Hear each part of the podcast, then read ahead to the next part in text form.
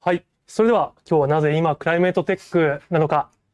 えー、ということで対談をしていきたいと思います。清水さんよろしくお願いします。よろしくお願いします。はい。このイベントですけれども、まあ、土曜日に急遽、はい、配信することになりまして、もともと清水さんと私がちょっと対談しようかみたいな10分ぐらいの雑談のつもりでやっていたのが、ちょっとイベント風味にしてみたら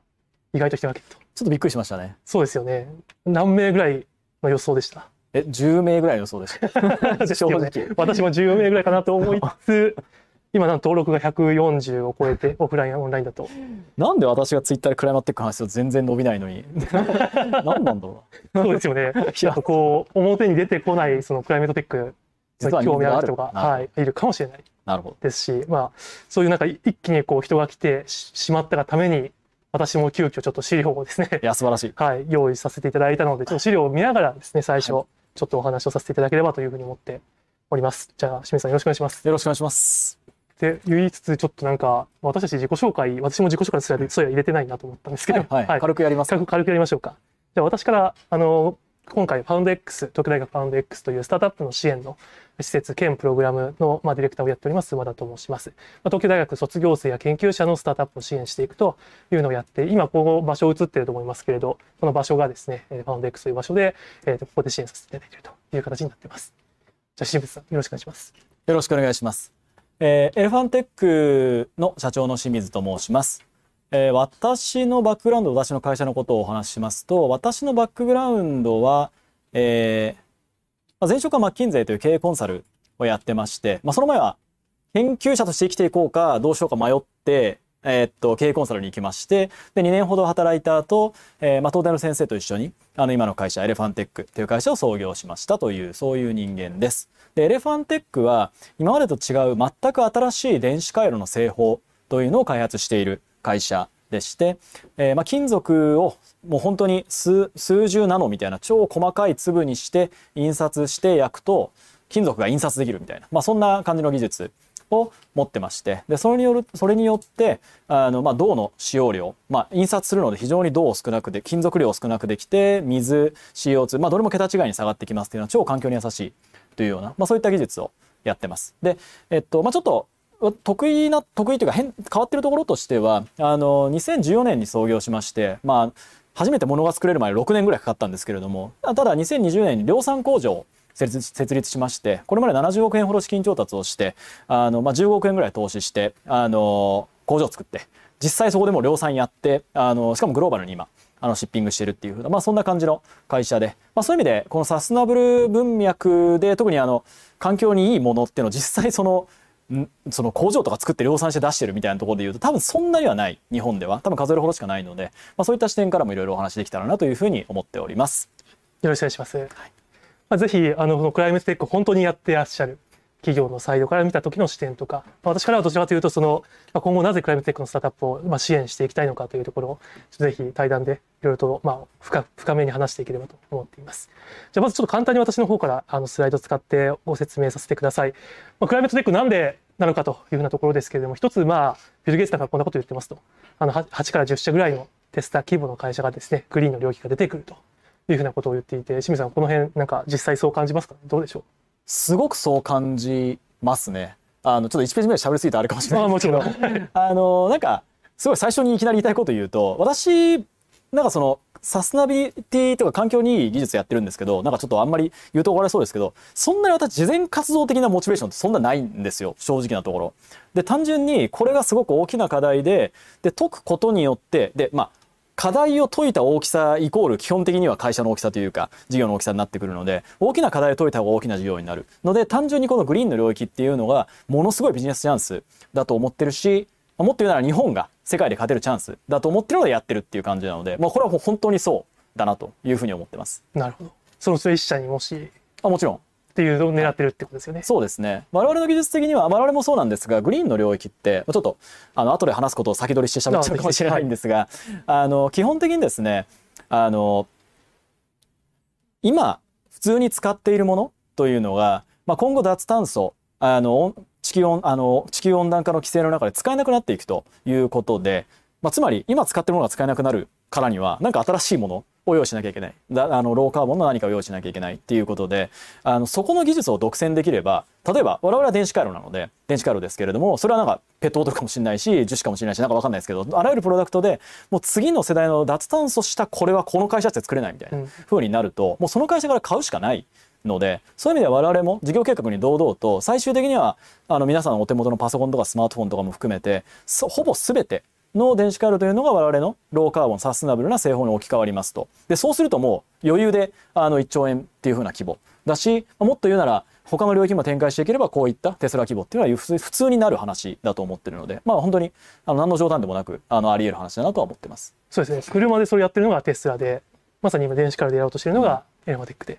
でそれに似たようなところが、まあ、まさにラリー・フィンクなんかがブラックロックの CEO の彼なんかは次の戦車のユニコーンはグリーンビジネスから出てくると。いうふうなことを言ってますがもしかしたらそれこそプラスチックとかまあこういう、まあ、全てのものが今炭素排出しながら作っているので、まあ、こういうものが全部置き換わっていく。皆さんが食べているものも、まあ、例えば牛乳とかも含めてなんかあのいろんなものが本当に炭素を排出しないものに変わっていくと多分こういうこと起こりますね。戦車ぐらい。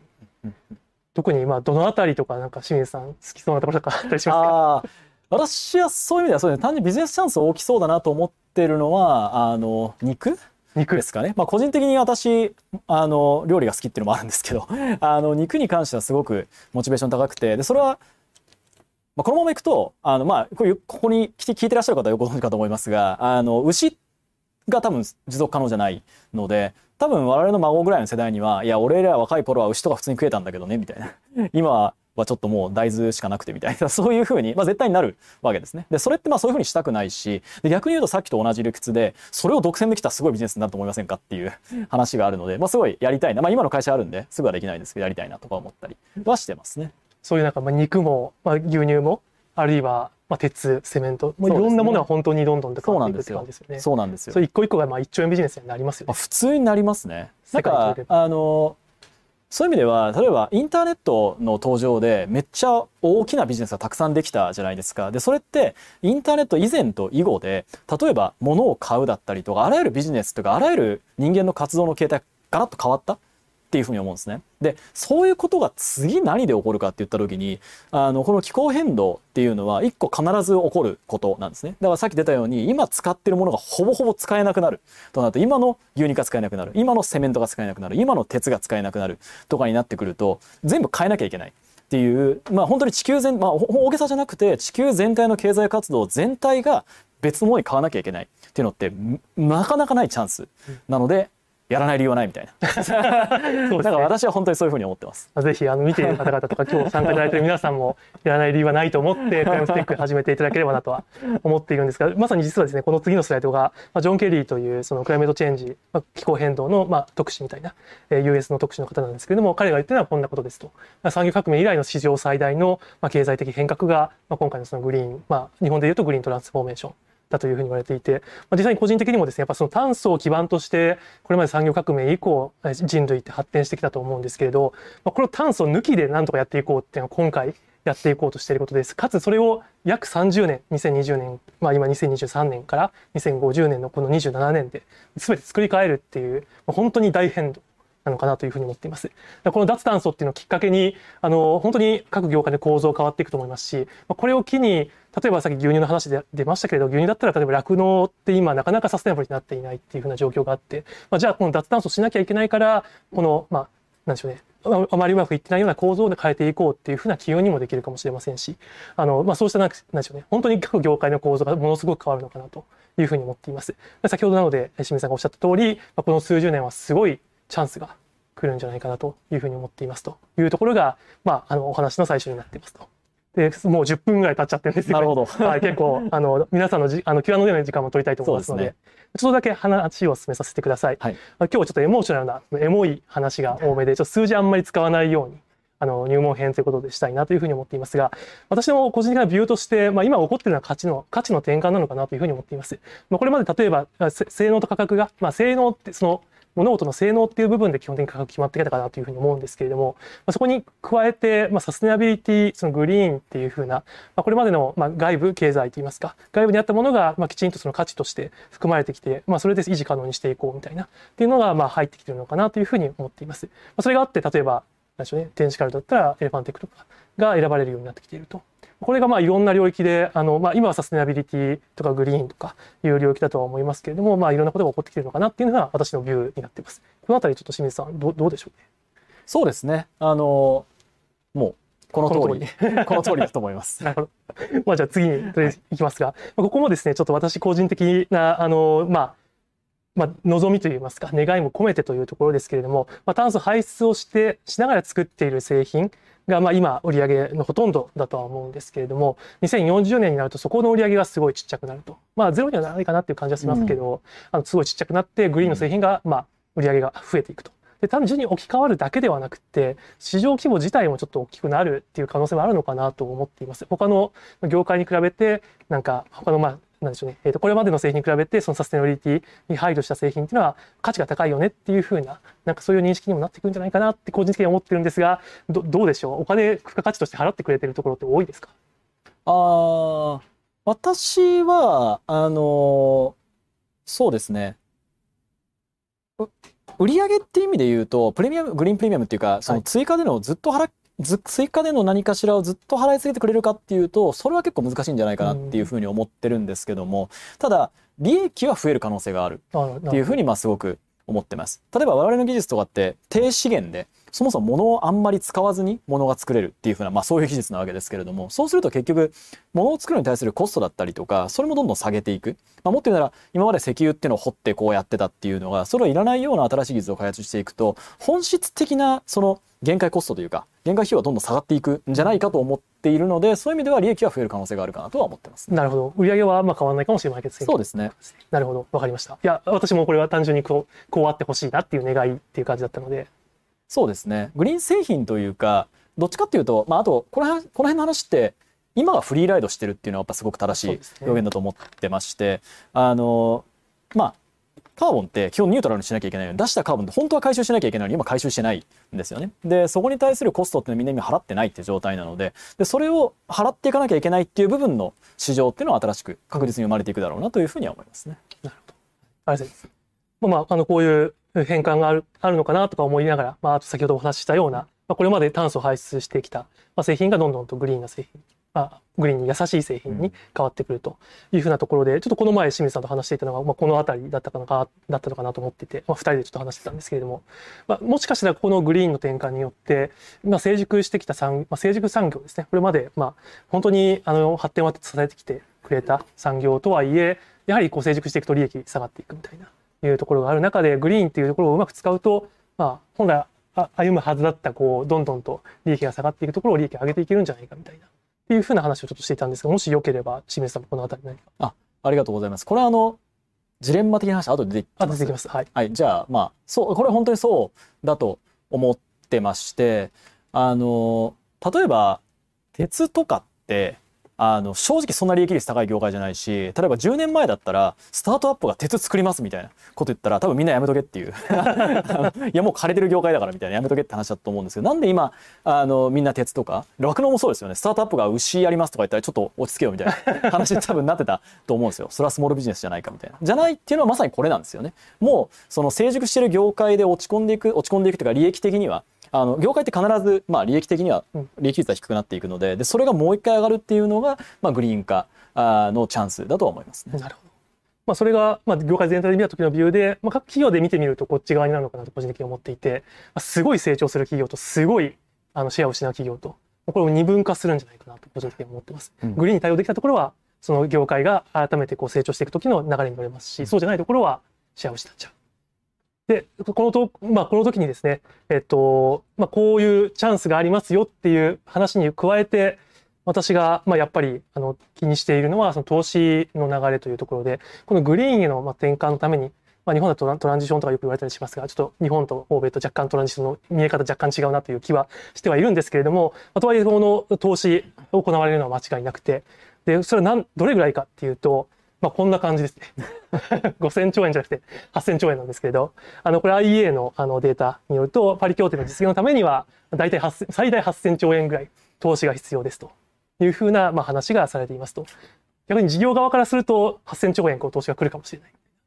というふうなところもあって、まあ、この、えっと、まあ、マーケットの、なんでしょうね、流れと、利益が出てくるかもしれないっていう流れと、まあ、プラスして投資が来て本当に成長できるかもしれないというようなところの2つが合わさって非常にこう魅力的な市場になってくるのかなと、個人的には思っています。うん。どどうでしょう？8000兆円来たら。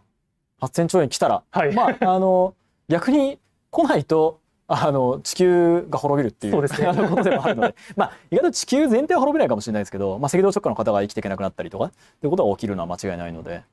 まあ来なきゃいけないっていうそうですね。来させなきゃいけないってことですね。そこをね、私たち、まあ、来なきゃいけないっていうのは、まあ、多分、あの、頭ではみんな理解してると思うんですけど、そこを実際にこう作っていくスタートアップ、まあ、スタートアップなり企業なりが、どんどん生まれていかなきゃいけないのかなとですねいうふうに思ってて、で、かつ、これも IEA ですけれども、えっと、まあ、2050年に必要な、あの、排出削減量のほぼ半分が、まだ商業的に入手できていない技術、アンアベラブルな技術に依存していると。いうふうに言われているので今ある技術を展開するだけだとダメでやっぱ新しい技術開発して、まあ、それを事業化して、まあ、コマーシャライズしてそれを展開していくというのが必要なのかなというふうに思っています。その時にさっきのジレンマっていう話があるのかなと思っていてあの機構版のイノベーションのジレンマ、まあ、これはちょっと正確ではない表現だとは思うんですけれどもやはりその大企業とか既存の企業はまあ持続的なイノベーション目の前のお客様が求めているどちらかというと前進的なそのなんでしょうね、えっと、技術とかを求めてしま、作ってしまいがちなんですけれども、一方でやっぱり今まだコマーシャライズされていない、商業化されていない技術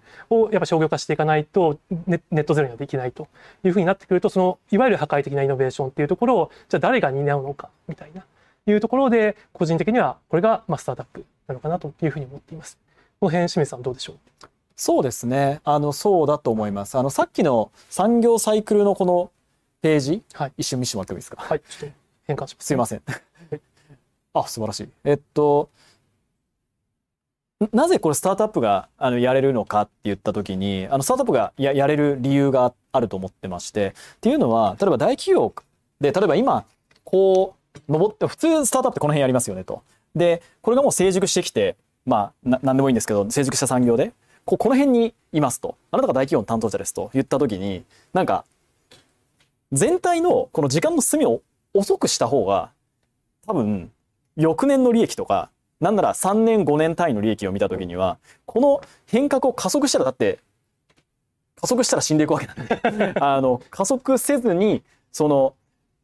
トランジションを遅らせた方が、あの、利益としてはいいっていうような、本当にだからこの瞬間だけ微分するとそっちの方がいいっていうような、まあ、そんな感じになっちゃうと思うんですよ。で、あの、それって本当に局所最適と全体最適のジレンマで、あの、だから我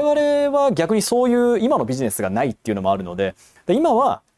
例えば、まあちょっと具体例あんま出しすぎてもあれですけど、仮に、例えば、まあバッテリーとか EV とかもそうですけど、仮に今この瞬間とか来年はこっちの、あの、にした方が、あの、コスト高いんですよとか、むしろ環境負荷も上がるんですよって話があったとしても、でも10年後とか20年後のことを考えると、こっちですよね。っていうことって、まあ結構あるなっていうふうに思ってて、でもそれって完全に合理的な判断として今の瞬間で微分すると、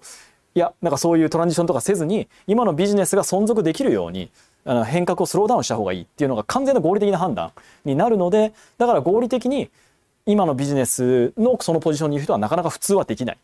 だからこそ、あの今のポジションを持っていない、えースタートアップなり新しい業態っていうのが、この一気に、あの、成長できるルートに乗れる可能性があるし、やらないと変わらないっていうふうに思ってますね。まさにジレンマっていうところイノベーションのジレンマはまさに合理的な判断によって、まあ、破壊的なイノベーションに投資ができないっていうのが、まあ、本来的なイノベーションのジレンマのあのところがあったと思いますのでその機構版が、まあ、今起こってるのかなというふうに思っていて、まあ、そこをやっぱり打開できるのが一つ手段としてスタートアップがあるのかなというふうに個人的にも思っています。じゃあそのスタートアップどんな状況なのかっていうのをちょっとデータ少しだけ見ていきたいと思います。あのこれはホロン IQ のデータですけれども、これベンチャー投資の額です。でクライメットテックへの投資は2022年なんとこのこのデータによるとプラス89%、うん冬の時代と言われていた2022年なのにこんな額になってますと。先ほどもなんか事前にサステナがサステナビリティ系がなんかバブってるみたいな話をおっしゃってましたが、まあ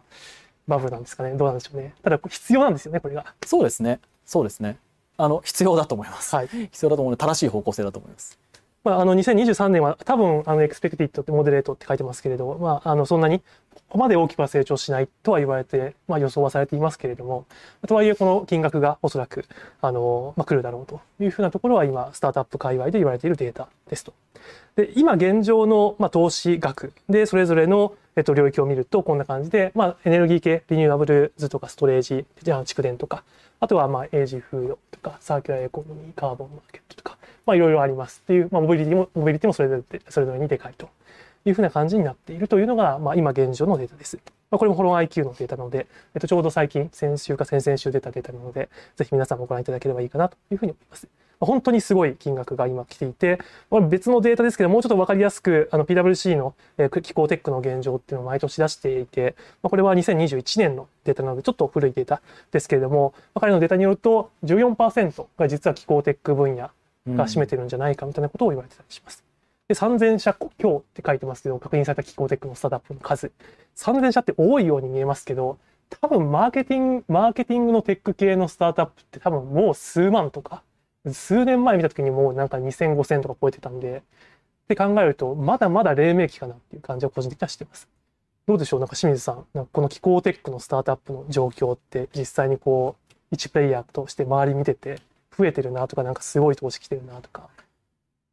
日本では来てないです。残念ですね。残念ながら、はい、あの来てないですが、あのまあ欧州とまあ欧州というか今北米ですよね。うん、北米は本当にあの来てるなっていうのが あのあります。まあそこはもう単純にあの北米の VC とかが当然そのフィランソロフィーっていうか事前意識で投資とかするはずもない1円も事前では出さないので彼らは基本的まあ一部あのブレイクスルーみたいなところも若干っぽいとこもなくはないですけど基本的にはそんなの出さないので単純にまあこっから世の中を変えてすごく大きな会社ができる可能性があるっていうふうに見つけたっていうかのでよし行くぞっていうふうな形でみんな投資してるっていうのに、まあ、米国がまあ特に突出してなってるっていうのは感じますね。うん、そうですね去年とか一昨年とか見ててもなんか EU が結構すごい勢いだったなっていうのに比べてもう去年一昨年ぐらいから本当に US がすごい勢いで追い上げてきて、まあ、IRA とかも含めて法律もまあどんどんとできてきてますしすごい勢いだなって個人的には見てますね。まあ、あのそういう状況の中でじゃあっていうところで、まあ、スタートアップはこれまでまあ持ち上げてきましたが、もちろん大企業向きの領域もあれば、スタートアップ向きの領域もあるんじゃないかっていうところで、あのこの辺はちょっとだけあの簡単にまとめさせていただいてます。ただ、やはりそのスタートアップが重要になってくるのは、そのまあ、2030年目標は多分省エネとか、まあ、省炭素のテクノロジー、まあ、これまでの前進的な開発でいけるかなと思っているんですけれども2050年の目標ネットゼロを達成しようと思うと本当にゼロ炭素の何かを増やしていって省エネでしかなんとかできないところは炭素削減でなんとかこうブレイクイブンポイントを目指していくみたいな。こんな感じになるんじゃないかなっていうふうに個人的には思ってます。省エネもすごい大事だと個人的には思っていて省エネが、ね、省エネのなんかパーセントが大きくなればなるほど必要なリニューアブルズとか炭素削減とかなんか少なくなっていくんでこっちも大事なんですがこっちをなんか大きくしていかないといけないかなと思っているというところです。このあたり清水さんもし何かコメントあれば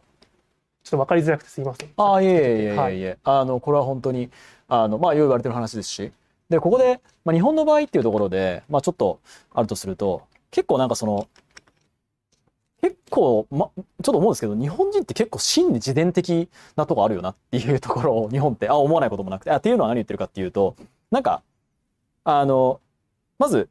デカボナイゼーションやろうってなると、まず自分が減らそうとか、自分の会社が減らそうっていう、まあそれももちろん重要なんですけど、っていう風になる一方で、さっき言ったように、例えばその北米の、あの、VC がめっちゃ投資してますっていうのは、なんかその自分らがフィランソフィックに減らそうみたいなことというよりは、減らさなきゃいけないっていう需要環境の中で、そのデカーボナイゼーションを実現する技術でめっちゃ儲けられるから、あの、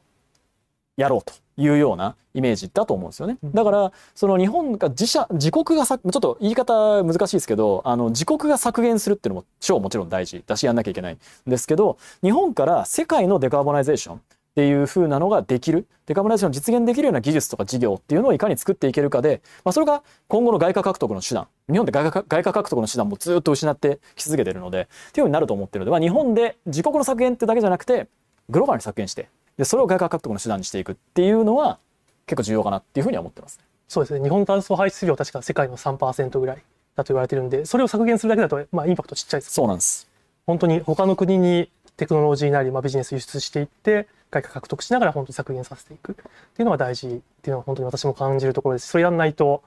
ね、日本が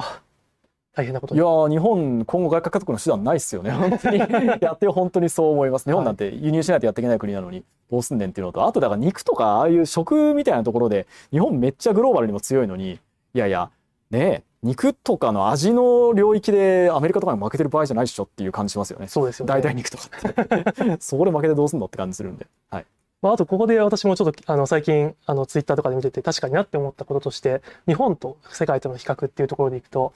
日本は割と現実から始めて今から始めてなんか積み上げていく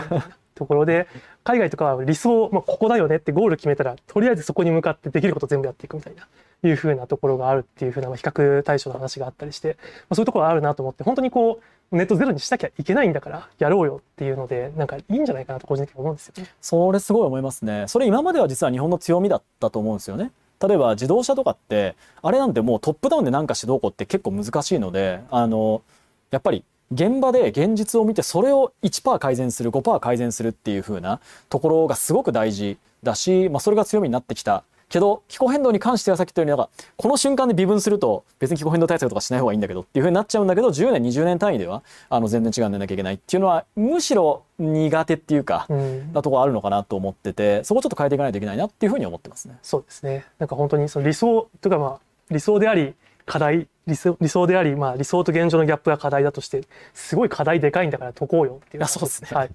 ビジネスになるしっていうところで。それまあ、でこれじゃあ2050年までにすればいいのかっていうと多分個人的にはですねやっぱりこの15年とかがすごいキーかなと思っていて、えっと2040年ぐらいにまあ大方の見通しと立ってなければ多分2050年のネットゼロって間に合わないんじゃないかなと思っててってなるとまあ、例えばこれ IEA のあの最近出たアウトロックから引っ張ってきてますけれど2040年時点でも結構減ってるんですよね。っていう感じになっててギガトンでいうと炭素排出。ここまでこんだけやんなきゃいけない。プラス2040から2050は本当にゼロに難しいところや難しいところをゼロにしていくみたいな。なんかそんな図になっているので逆に言うとそのベンチャー投資スタートアップ投資のタイムラインを考えると、まあ、遅くとも2050年になんかしていくって考えたら、まあ、そこのまあ事業展開とかに10年事業展開とか本格的な展開に10年かかるとして、まあ、2040年ぐらいに上場しとかなきゃいけないってことはなんかちょっと長めに見て、まあ、できれば15年とか取りたいですけど、まあ、VC 投資とか事業が起業してから12年ぐらいかけて上場って考えるとまあ大体その2028年には起業しとかなきゃいけない。でその前から研究開発をしなきゃいけないこれが一番遅いスケジュールかなと思っていますと。逆にまあ早ければ、まあ、こんな感じでしたの。今から何かやったら2040年にギリギリ間に合って、ここから本当にすごい成長していく。1兆円、10兆円企業の時価総額の企業になっていくっていうのが、まあ、あるのかなというふうに思っていて、まあ、遅くともこんな感じのタイムラインかなっていうふうに思ってますが、実際やられてる清水さんどうでしょう？あもうこうだと思いますね。すごく時間がかかるのと、あとやっぱり DJI って会社あるじゃないですか、ドローンの会社。はい、あれってドローンブームになるかなり前からドローンやってたんで世界一のメーカーになったわけですよね。だからあのもうブームになって全員やってますみたいな状況で始めても遅いしビジネス的に言うとそれだとやっぱ独占的なものすごい美味しいところって取れないっていうのもあるので、あとやっぱ研究開発の世界に対するインパクトっていう意味でもそんな多く取れないっていうのがあるのでやっぱり今かなっていうふうには思いますね。まあ、そういうことで、あの、今でしょうと。はい。はい。いう感じですよね。なので、今日のタイトルとしての開始を若干終えたのかなというふうに思ってます。なぜ今クライメットテックなのか。本当に今やらないと間に合わないというか、あの、まあ、今やることで、ちょっとまあ長めの時間かかるものでも対応できるというふうなところもあるかなと思っているので、うん、っていうのと逆にこう逆に今やらないと何が起こるかっていうと多分、まあ、サプライチェーンからは弾かれますよねと早いところは。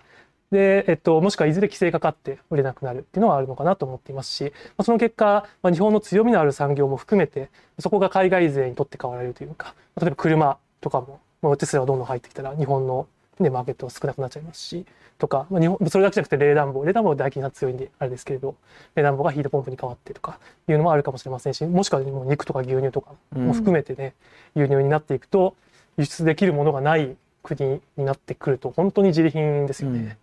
この辺り危機感とか清水さんどうです？危機感めっちゃありますね そういう意味では。あの意外ともうあんまりそんなにはチャンスたくさんないとは思ってるんですよ。その日本が今後そのグローバルに あの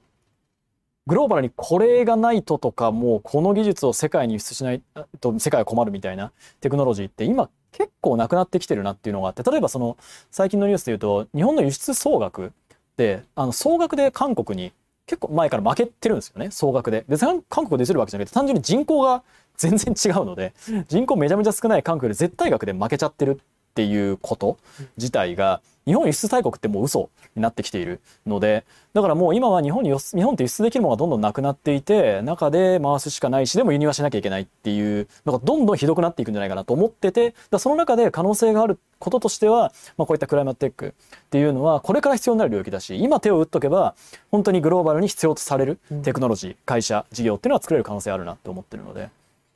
そうですよね、はい。本当にグローバルのビジネス作ろうと思うとグローバルの課題を解かなきゃいけないかなと思っていてまさに気候変動グローバルな課題だと思いますしあのグリーン、まあ、クライメートテックのスタートアップを生んでいくってことはその課題にアプローチしてそれで外貨を獲得できるすごい大きな手段なのかなと、まあ、そこが若干、まあ、別にインターネットのことを悪く言うわけじゃないですけれども、まあ、インターネットきのいわゆるスタートアップとはちょっと違うところなのかなっていうふうに個人的には思ってますしなんか今を見たいですよね。いや本当にそうですよね。いやさっきあのあの孫世代にうち俺俺の時は牛食えたんだけどさみたいに言いたくないっていうのと一緒であのいや俺らの時は結構日本っていうといい国だったんだけどねみたいな。なんか50年後にもしこうそうそうそう毎日停電するような国になってるかもしれないみたいな。そうそうそうもうエネルギーも輸入えあのもうそうそういったものも全部輸入しないと何もできない国になってて、うんなんかいやもう本当あの貧しい暮らししかできないんだよねみたいな風な感じでバトンタッチしたくないじゃないですか。そうね。そうそれは本当にありますよね。まあそういう意味で本当に私たちが今生きている私たちの一人でも多くやっぱりこういう領域にチャレンジして、まあクライムテックチャレンジしていく、まあ企業を増やしていく、あとはまあ起業した人の仲間を増やしていくみたいな。いうところができるといいかなと個人的には思っています。そうですね。そうですね。なんか今日クライマテックのセッションなんでこれ言うのはあれですけど、まあクライマテックはそのうちの一つ、有力な手段の一つかなっていうふうには思ってます。あの全然クライマテック以外にもいろいろあると思ってて、まあそれこそあまあ月並みな話ですけど、ヘルスケアとかっていうのは、まあこれからめちゃくちゃあのニーズとしては当然出てくるっていうところとか、まあ場合によっては不老不死みたいな老化を遅らせるって話もあるかもしれないし、まあそういったところっていうのは多分日本勝つチャンスはなくはないんだろうなっていうふうに思いますが、思いますがクライマテックっていうのはその中でも特段チャンスがでかい領域だというふうに思ってるってそんな感じですね。なるほど。ということで、ちょうど30分ぐらい過ぎてきましたので、そろそろ Q&A の時間に移りたいと思います。あの、まあ、宣伝ですが、ぜひ、ファウンデックスも、あの、こ今年はですね、えスタートアップ企業ゼミというものを始めて、プログラムテックの領域を中心に支援していきたいというふうに思っておりますので、ご興味ある方はぜひ、あの、ファンデックスのセミナー、あの、スタートアップ企業ゼミご応募いただければというふうに思います。まあ、こういった方々が挑戦し始めています例ということで、まあ、ちょっとだけ、あの、今日も来ていらっしゃる方でいらっしゃいますが、本当にあのビジネスバックグラウンドの方でもあの全然こういろんな技術とかこうかき集めてきてできる領域というふうに思ってますし別に技術だけが多分差別化の一つのよ、まあ、差別化の一番大きな要素っていうわけではない領域も結構あると思うので、うんそういうところはですねぜひビジネスバックグラウンドの方々もですね挑戦いただけるといいのかなというふうに思っています。いや、ほんまにそう思いますね。なんか、めっちゃおすすめ。っていうか、私、あの、別にこれも登壇するのも一円ももらってないですし、別になんか、ファウンド、すいませんじゃないです。大丈夫です。あの、別にあの、ファウンド X なんか、何かしら実は関係あるわけじゃないんですけど、これなんか、心から普通に応援できるなと思って、あの、今日も登壇したりとか応援してるんですけど、あの、なんか、いわゆる普通のアクセラレーターとか、なんか、ここで儲けようっていう風なビジネスの会社ではない、あ、会社っていうか組織ではない。く、まあ、こういった、まあ、本当にその、まあ、東大の組織っていうのもあって東大の関連組織っていうのもあってやっぱり日本良くしていけば結局まあ自分もいいよねっていう風な東大も含めてですけどいいよねっていうまあ本当にそういった理念に乗ってやってるところなのであの本当に心からお勧めできるなっていうのとあと最後におっしゃった技術だけじゃなくてビジネスもっていうのは実は本当にこれそうだと思っててなんかちょっと逆説的なんですけどうちの会社は私が CTO も兼任しててマジで技術 oriented な会社でなんかすんごいすごい技術をまあ自分でもなんですけどあの科学技術を持ってる会社なんですけどあのこのディープテックの領域って最初からあったわけじゃないんですよまず。あの私前職マッキンゼなので経営コンサルですとでこういった領域ってあのなんつったらいいですかね戦略がすごい大事というかどこを狙うことがすごく大事でいわゆるネット系に比べてもなんかとりあえずやってみてやってみてこうやりながらこうインプルーブしていくみたいなリーンなやり方っていうのは必ずうまくいかないっていうケースもあってでその場合ってすごくビジネス経験豊富な方とか意外と逆に逆説的にテクノロジーの会社やるからこそビジネス経験豊富な方っていうのがすげえ重要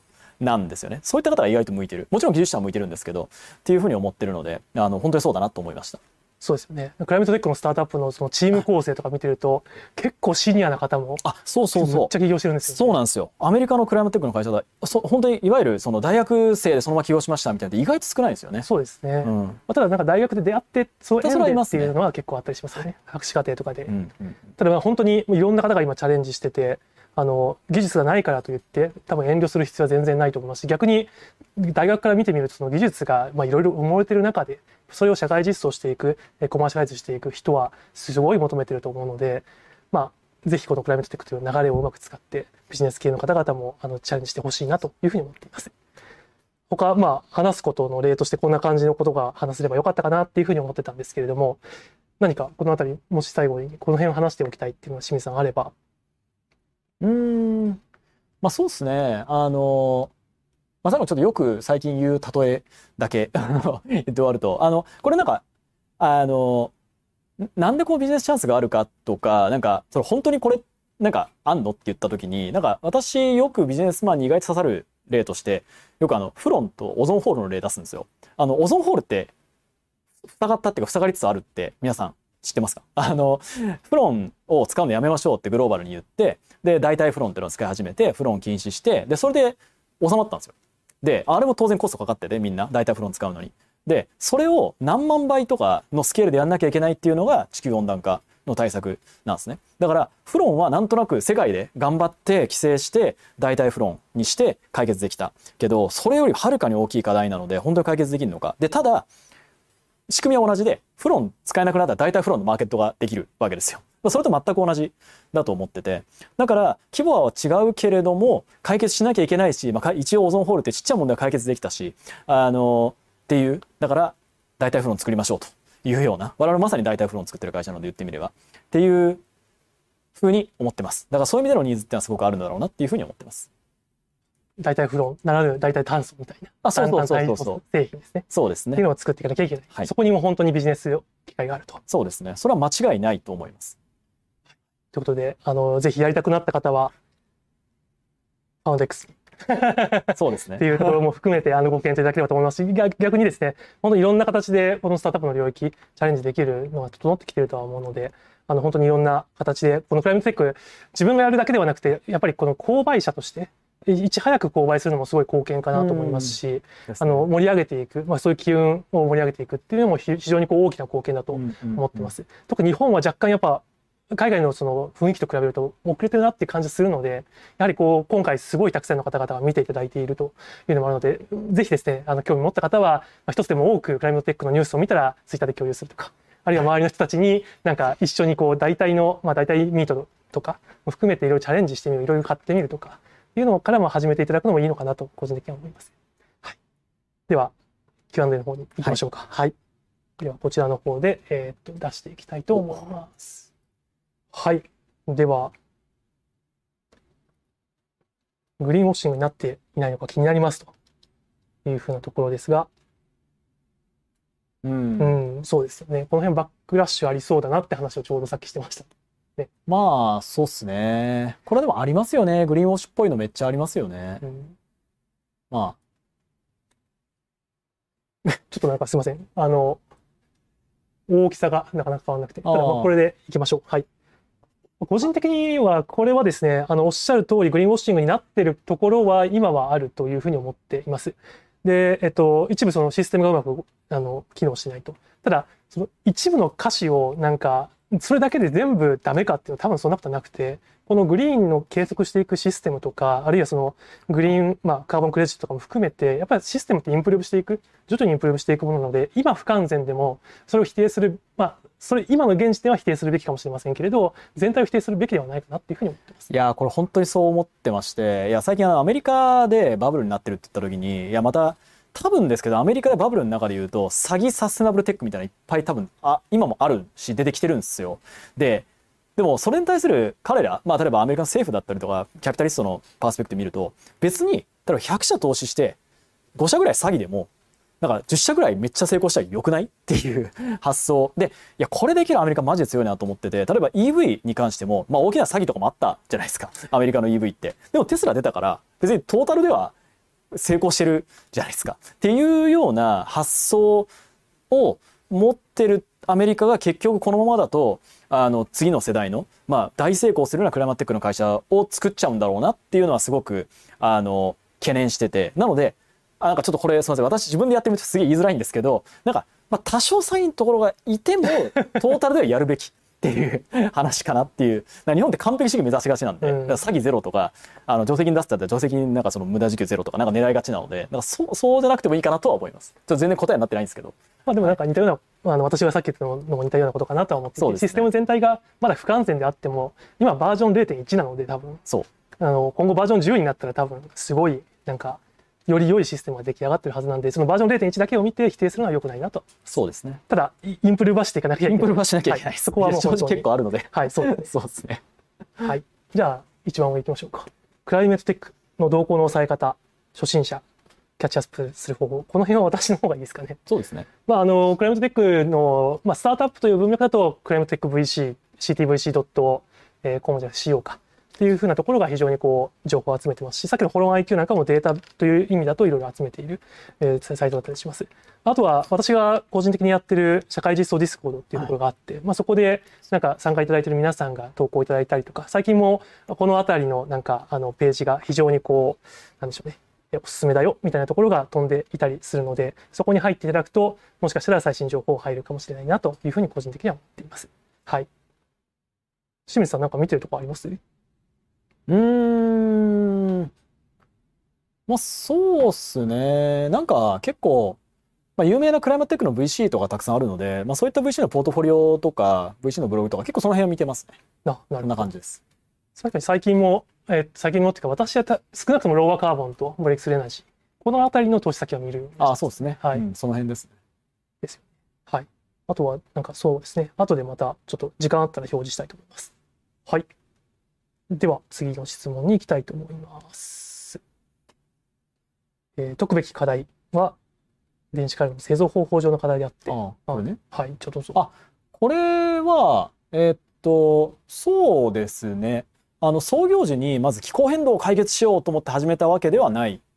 です。どっちかっていうと結構しうちの場合はシーズベースだったのででシーズベースって私実は創業した時あのいろんな教授とかいろんな大学の先生の技術とか見ながらなんかどれでやろうかなみたいな思ってる時にあの単純にあのこの製法この手法だと材私どっちかっていうと材料あの金属材料とか物がなくなるっていうのがあの大きなテーマだと思ってたので物なくなる水なくなるみたいなそういったところでこっちの方がもう圧倒的にもう少ない工数と少ない材料でできるのでこっちの方が絶対賢い。で今はまだそんなニーズないかもしれないけど10年20年経つとう絶対にまあ資源の話、まあ、今日出てくれませんでしたけどあの金属資源の話とかも絶対なくなっていくので。でその辺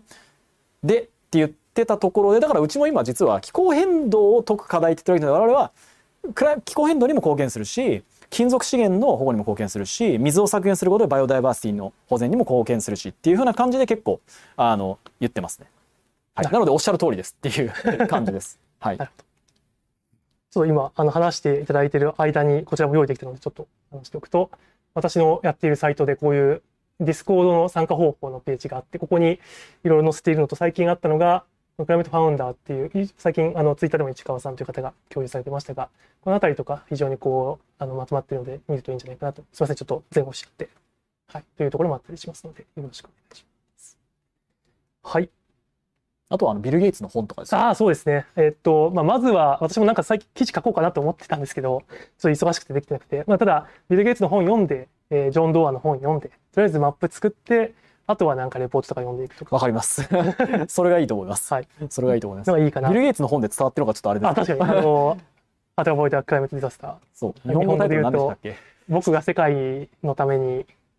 決意したこと。でしたっけ？でなんかそういうのありますよね。そうですあれ、はいあれめっちゃいい。むっちゃいいです。ははいい。ジョン・ドーアの本はむちゃくちゃ分厚くて、むあそうですね。大変ですけど読みましたけど。は はい。では次ですね。えー研究者がスタートアップに関心があるがビジネスに割く時間がない場合、自らの技術のビジネス化に向けて何か良い形はあるでしょうか？清水さん何かありますか？ビジネスに割く時間がないっていうのは、割く時間がないか。うーん。どう、どうなんでしょうね。割く時間がない。何か良い形はありますでしょうか。まあ、呼びかけてみる？例えば、あの2つパターンあるなと思ってまして1つは、まあ、そうは言っても1回なんかあの休暇取ってでもいいからなんかあの1回やってみる検討してみるやるかどうか決めるっていう意味でっていうのを自分でやるんだったらそういうやり方もあるしもう一個はあれですよねこういうテクノロジーで誰か実用化してくれる人探してるんだけどっていうのはまあそれこそベンチャーキャピタルなりあの別にパブリックに発信してもいいと思いますしってやったら意外といるんじゃないかなとは思いますけどね誰かややってくれる人みたいな。そうですよねむしろなんか、あの私の今、まあ、企業ゼミとかでやってる方々も割とそのビジネスサイドの方が多いのでなんかいい技術あったらやりたいっていう人は全然出てくる。いや、そう、それ、それありますよね。結構ビジネスサイドの方は、いや、研究室って結構そのクローズっていうか内向きだから、あんまりその、これを需要化しませんかみたいなこと言ってくれないっていう課題感を持ってる人も多いと思うので、はいはい。それを発信したら意外といるんじゃないかなと思いますね。では次に行きましょう。まあ、実感が持ちづらい。広告キャンペーンじゃないか。うん。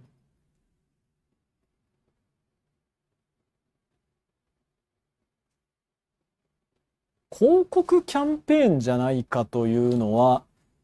いやまあ詐欺かどうかだけっていう話かなっていう気がしてて、実際のインパクトよりも、その大きいことを言ってたらまあ普通に詐欺だからダメだけど、別に実際のインパクトっていうかちゃんと計算して言ってればいいんじゃないのっていう話かなと思いますけど、どどれを、なんか私あんまりそんなに広告キャンペーンじゃないのと思うことないないんですけど、どどういうことなんでしょうね？どうなんでしょうね。まあ、会議的に見見ようと思えばいくらでも見れるあ見ようと思えばいくらではも見れますね。見ようと思えばあと実感が持てないっていうのはよくなんかあの聞きますというか、まあ、その海外例えばシリコンバレーの企業から最近相談されたされたんですけれど、まあ、彼がやっぱり興味持った気候変動系クライメットテック系に興味持ったのはまあ2020年の、まあ、コロナになって秋ぐらいにそのなんでしょうねすごい森林火災が起きてもう本当にこう映画で世界の終わりみたいなこう色になった空がみたいな赤くなっていたっていうのを見てこれやばいなって思ってなんかやり始めようと思ったっていう話を聞いたりしてあるいはまあなんか北欧だとかだとまあ本当にその気候の変化がすごい激しいみたいなそういう実感があるので環境って大事だよねっていう感じになってきている一方で日本はなかなかその実際に気候気候いろいろ変わってきてるというふうに思うんですけれどそれが気候変動となんか、ま、ニュースとかでもあんまりこれが気候変動のせいでこういう気候になってますっていう話とかがなかったりして実感が持ちづらいのかなっていうふうなのはなんか聞いたりしましたね。まあそうですね。まあてか気候変動に関してはもう実感でうわめっちゃ暑なったなってなったらもう結構もう終わりですよねもう結構終わってますからね。そうですよ3度とか4度とか上がったらもううん結構厳しいですからね。そうです地球自体ね。はい。農作物とかがもう結構厳しいね、そこはでも本当にでもね、だからこそやるべきっていうのもあるんですよ。あそうですね。みんな気づいてないし。そう、はいあの意外とみんな目の前のしょうしょうもないってあれだけど分かりやすいけど意外とインパクトない課題にフォーカスしがちっていうのはすごくあってこういうなんかその分かりにくいけど実はインパクトでかいっていうやつって意外とみんな取り組まないっていう話があるのででしかもさっき言ったようにその本当に分かるぐらい5度とか6度とか上がったらもうその時は終わってるんであの地球がっていう前に始めるからこそ意味があるっていうふうにも思いますね逆説的に。そうですよね。そこで、まあ、よく言われるのがそのブラックスワンとかあのブラックスワンは本当にあまりない出来事が突然起こるみたいなそういう話だったりすると思うんですけれども、まあ、グレーリノとかその灰色の際みたいな概念があって本当にえっとすごい遠い地平線に出てくるけど確実に来る危機ってみんな無視しちゃうってうんいうのがあったりしてそこはなんかもったいない。いや人間って10年以上の先のことを認識できないんですよね。うんスタートアップは10年以降のことを考えなきゃいけないですもんね。そうそうそう。はいあ、でもこれ本当にそうだと思いますね。ほとんどのね、そファンド VC とかも基本的には10年だし、やっぱはい10年って1タームなんですよね。20年先のことを本気で考えられる人間って意外といないので、うんそう考えるとチャンスあるみたいな、そういう話かなと思います。ちょっと全然この質問の回答になってないんですけど、まあでもそうかなと思います。まあ、そのロングターミズムというかね、そのやっぱ長期で考えることってすごいアドバンテージあると個人的には思ってて10年もまあ VC のまあ期間で10年ですけど上場してからがまあもう一回スタートじゃないですかスタートアップも。でも20年スパンで物事考えないと多分結構苦しくなると思うんですよね。上上場まではいける10年の問題だったら。ただ本当に上場してから成長しようとすると20年30年の問題解かなきゃいけなくて、まあそれが今まあ明らかに見えてるのは気候変動でここにチャレンジすると、まあ、うまくいけば本当にマーケットにつながっていくみたいなのがあるのかなと個人的には思ってます。じゃあ次に行きましょうか。はい、日本においてカーボンクレジットの環境価値の取引が盛り上がる可能性はどれぐらいあると思いますか？ああ、盛り上がるというか、これってカーボンの話は本質的にフリーライドしてる今、本当払わなきゃいけないけど払ってないコストを払わせるっていう話だけなので、もう規制ベースしかないと思うのでも盛り上がるっていうか今後グローバルな規制で日本もやらなきゃいけなくなるのでいけなくなったら突然 わーってなるっていう。まあルールメイクを向こうに取られてあそうそうそうそう。そう、あもうなるのは確定なんで、なんかそれまでに日本が徐々にこう準備していくのかあのある日外圧に負けて入れなきゃいけないって突然言われて「ああ今まで聞いてないいや聞いてないよクソお前から言ってたやん」みたいな。まあ話になるかどっちかだけの話だと思いますけど。まあ、あと別にこの質問の方のあのことを否定するわけじゃないんですけどやっぱりあの話してて思うところとしてはいつ来ますかとかなんかどれぐらいありそうですかってなんか割とその自分とは関係ないところの話としてそのカーボンクレジットの環境価値とかっていうふうな話とかなんか勝手に降ってくるんでしょって感じのまあ意見を言う方もいらっしゃるんですがそこを変えていくのっその社会を変えていくのはもう私たちの仕事だと思うので環境価値としてそのカーボンクレジットをもっと高くするべきだと思ったんだったらそういう働きかけをすればいいというか日本政府も別にそれってみんなが言えば全然聞きますしむしろ上げたいと思ってる人も結構いると思うので、まあ、私たちがこう働きかけていくっていうのは非常に大事なのかなというふうに思ってます。いやこれ本当に今おっしゃった本当そうだと思ってて例えばねよく言われる陰謀論で、まあ、最近はさすがに減りましたけどなんか欧州の陰謀だみたいな あのあるじゃないですか。欧州がルールメイクして儲けるためやってんだみたいな。あでもそれ半分正しくて例えば欧州がじゃあなんかそのルールを押し付けてきてるんだと言いながらでも欧州って自分の国例えばスイスだったらスイスとかにものすごい重税のカーボンタックスをかけたりしてるわけじゃないですか。それって短期的には企業の競争力を削ぐわけじゃないですか。でそれやってる理由ってなんかそれって理屈合わないじゃないですか。だから誰々押し付けて何かやらせようとしてるんだったらまず自国にめっちゃあの重いあの課税をするって理屈合わないじゃないですかでそれって何言ってるかなんでそんなことしてるかっていうと結局その突然来ちゃうとつまり今まではカーボンいくら出してもいいよって言ってて、突然今日からダメって言われたら、企業がついていけなくて死ぬじゃないですか。で、だから、その、でもそれって、そのさっき言った極素最適の話で、来年の利益で考えたら、脱炭素とか一切せずに、普通にやった方がいいに決まってるんですよ。で、普通に競争技に任せてそうなって、突然来て死ぬっていうのになるから、そうなるには徐々に対応できるように、自国の企業にそういうインセンティブをつけるために、だから、純粋に営利上を10年単位で企業が生き残るためにやってるんですよね。っていう話だと思うのでだからこれもおっしゃった通りやるべきっていうか日本の企業の今後の10年20年単位での本当の存続を考えたらいや今はよ上げないと 今ゼロでずっと今ほとんど基本的基本ゼロなんでゼロでずっと来てある日突然今日がダメですって言われたら日本企業死ぬんでいやそれは止めなきゃいけないから早く義務化しなきゃって私は思います。逆に。ですよね。私、言っていかなきゃいけないですよね。そうそうそう、はい、言っていかなきゃいけないなっていうふうに思います、ね、うんこの辺りもぜひあの、まあ、このクライメットテックの領域が盛り上がると多分そういう機運も盛り上がっていくと思うので、まあ、ぜひ皆さんと一緒に盛り上げていきたいなというふうには思っている一つのトピックだったりします。ご質問ありがとうございました。次ですね。はい。また難しい質問ですかね、これは。クライムテックの領域は、ディスラプトが発生しがたく、まあ、スタートアップも、あ、なんか消えました。あれ？あれ？既存の、えー、っと、企業との連携が重要になると感じますと。この大きな問題を解く上で、スタートアップとの理想的な、まあ、大企業ですね、との関係性はどのようなものでしょうか？結構清水さん大企業と。そうですね。弊社あの株主様というか、まあ、提携先にエプソン成功エプソンさんとか信越科学さんとか三井科学さんとかいろんな大企業さんとやらせていただいてまして。そうですね。大きな課題は特に理想的な関係理想的な関係まあ2つあるかなと思ってまして2つがまあ全般的にはやっぱスケールアップフェーズですごくあの生きると思いますね。例えば我々工場三井科学さんの工場の敷地内に実は借りて作らせていただいてインフラとかそのまま全部作らせていただいて量産もヘルプいただいてやってるみたいなそういうところはもう大企業のノウハウってすごく価値があるのでそのスケールアップの部分っていうのが1個とあともう一つはあの単純に使うっ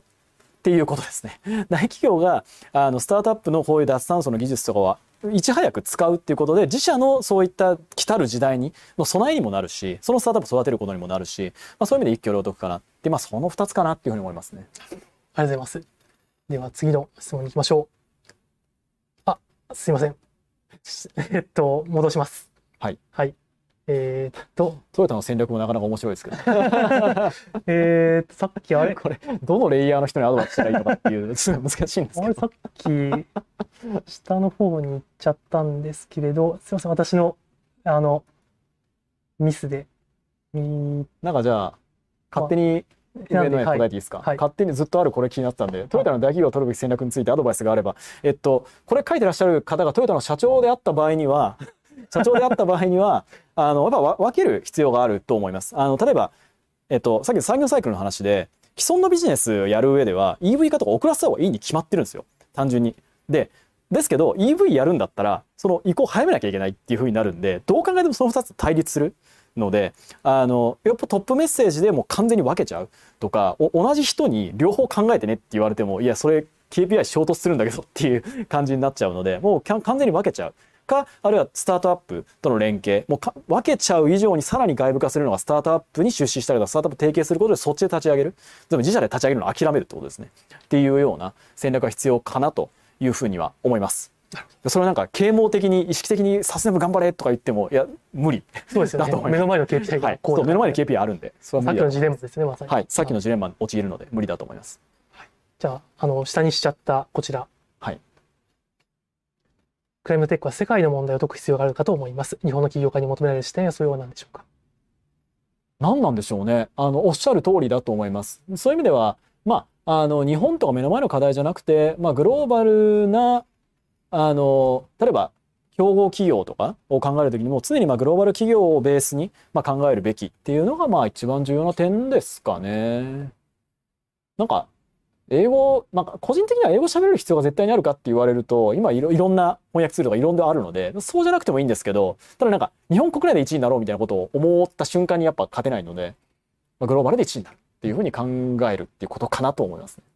そうですねあとは情報源をやっぱ個人的には半分ぐらい英語にしてもいいかなっていうのは思います。確かに。はい。あの、ビジネスやっていく上で日本の情報を手に入れるのは大事だと思いますけれど、初期アイデアを探索するときにはちょっと英語圏の情報を多めにやった方が。それは間違いないですね。アイデア探索の時に特にクライマテックとかの領域だと日本語で探索しても全く出ないところがむしろ逆の情報出てくるまである。そうですよね。YouTube で気候変動ってやったらなんか。気候変動嘘だみたいないっぱい出てくる。いっぱい出てくるんで。はいまあ、なので、ちょっとあの意識的にフェーズに合わせて情報源を変えていくっていうのは非常に大事かなとは思いますし、あとは、まあ、海外の、まあ、留学とか含めて海外行ってみるのもなんか雰囲気つかめれば、はい。私もこの前、昨年の10月ぐらいに Breakthrough Energy のあの annual summit、まあ、初の annual summit なんですけど、行ってきて思ったのが、まあ、本当に2022年って VC の投資ってすすごいシュリンクしていたのにもかかわらずすごい人で、本当になんか、あ、この領域こんなに来てるんだっていうのがなんかすごい肌で実感できたので、うん、なんかそういう、なんでしょうね、クライムテック系のイベントとか、海外に行ってみるっていうのは一つ、あの、体験する上で非常に重要かなと思いますね。では、次、なかなかまた難しいというか、あれですね、核融合エネルギー、グリーン革命が全く別の形,、え形になる可能性は想定するべきでしょうかと。